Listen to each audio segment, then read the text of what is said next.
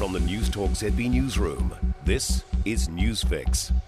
In this update, Australia cricket star Shane Warne has died in Thailand, aged 52. Warne was considered one of cricket's most lethal bowlers.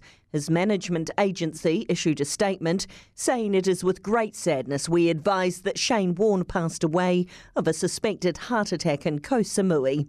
He was found unresponsive in his villa. There are hopes for a roadmap out of the Russia Ukraine conflict. The National Centre for Peace and Conflict Studies has condemned the invasion and is calling for immediate action. Jacob Jones has more. The centre says humanitarian assistance must be provided to those affected by violence there. It also wants an immediate ceasefire, support for refugees and displaced people, and a commitment to rebuilding after the violence is finished.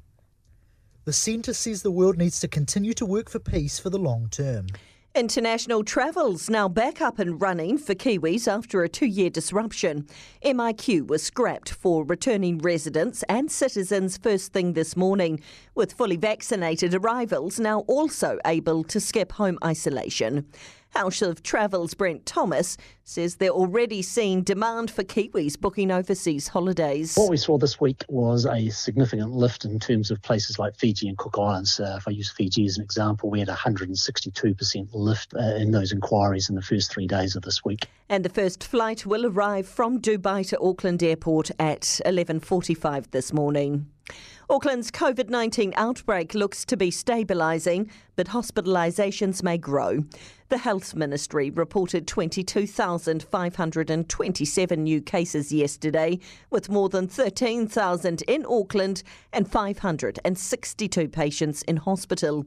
COVID 19 modelling Aotearoa's project leader, though, warns there will be a delay before hospitalisation rates hit new highs.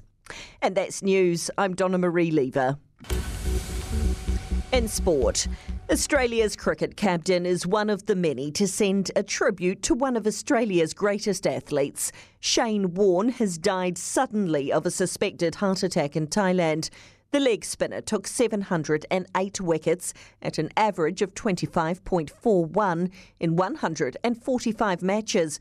Pat Cummins has described the news as hard to fathom. The White Ferns have let victory slip through their fingers in the opening game of the Cricket World Cup against the West Indies at Mount Maunganui. New Zealand needed just six off the final over but conceded three wickets to lose by three runs.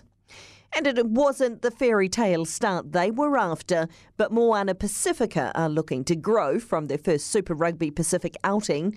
The brand new franchise has gone down 33 12 to the Crusaders in Dunedin. And that's sport. For more news, listen to Newstalk ZB live on iHeartRadio.